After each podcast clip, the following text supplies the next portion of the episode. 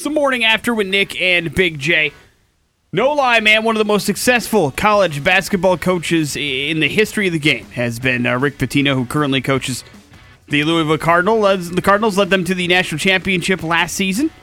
Also led the uh, Kentucky Wildcats to a championship. Only got to do that for two different teams. Pretty amazing. He's got a new book out called One Day Contract. We're going to talk to him about that and a bunch of other stuff. Uh, Coach, hey, thanks for being on the show. How are you? I'm great, thank you. Hey, thank you for the time, man. We certainly appreciate it. Thanks for having me. You know, I uh, want to talk a little bit about the brand new book, The One Day Contract. Uh, I, I, always ask this of people, but I, I know you're busy. What was it about uh, this particular time that made you put pen to paper and say, now's the time to put this book out? Well, I've written it the last two years, and, and basically I was trying to motivate myself. As I was nearing 60, everybody kept asking me how longer was I going to coach and I really didn't have a great answer. Almost thought about getting out of coaching two years ago, and I decided that I was now going to coach on a one-day contract, and that being I was going to make sure I every single day, the way I prepared, the way I focused, the way I handled technology, the way I handled humility, everything about my job, I was going to get the most out of it based on one day.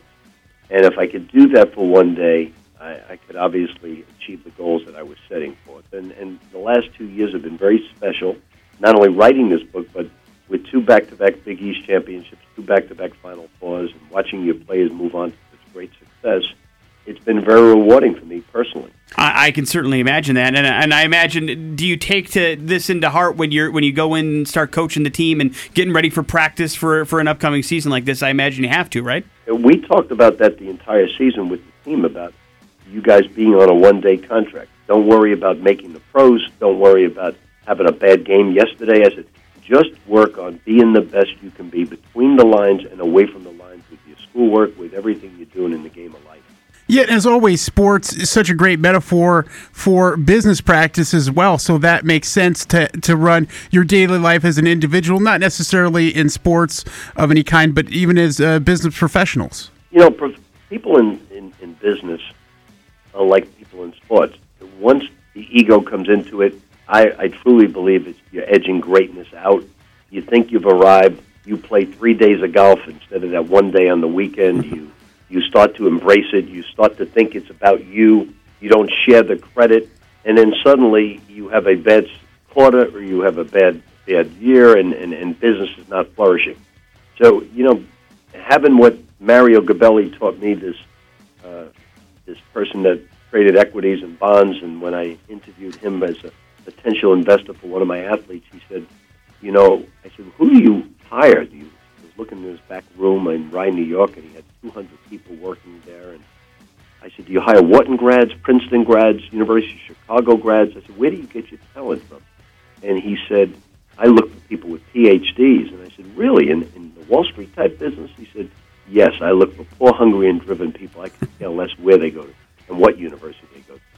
I like it. I like it, man. And you know, you talk a lot about technology in the book, and we see pretty much every day, not a day goes by without some sort of weird social media, Twitter controversy in the sports and athletic world. How is that dealing with your guys on, a daily basis? Do you put a ban on Twitter? Do you say, hey, or at least be, you know, cognitive of what you're about to post on a daily basis? We don't tweet. Yeah. And I said, if someone tweets something, nine great things are tweeted about you, and one bad thing is tweeted about you, you don't remember the nine great things. You just lament about the one bad one. I said, so you need to stay. We don't stay away from it. Focus. The chapter two is about focus, and there's so many distractions in a young person's life, and that's the key, I think, to achieving goals: is staying away from distractions, especially meaningless distractions. I, I, I put in the book that I have for two weeks a year, sometimes three weeks a year, meaningful distractions to the tough game of life that stops me from burning out.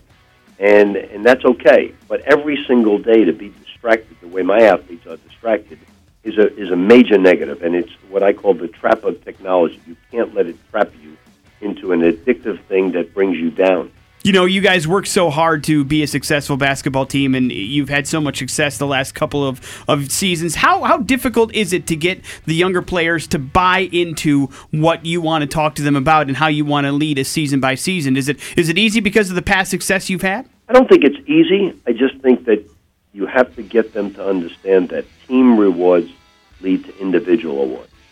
That when, when you win a championship, you will be remembered for the rest of your life, and you will benefit from the team awards. And uh, anytime you go after hitting a home run at the plate, you're probably going to strike out. Anytime you step up the plate with the with the idea of just moving the runners across, you're probably going to have a chance of hitting a home run or being successful. So it's it's when the team comes first. I think the the individual rewards come later.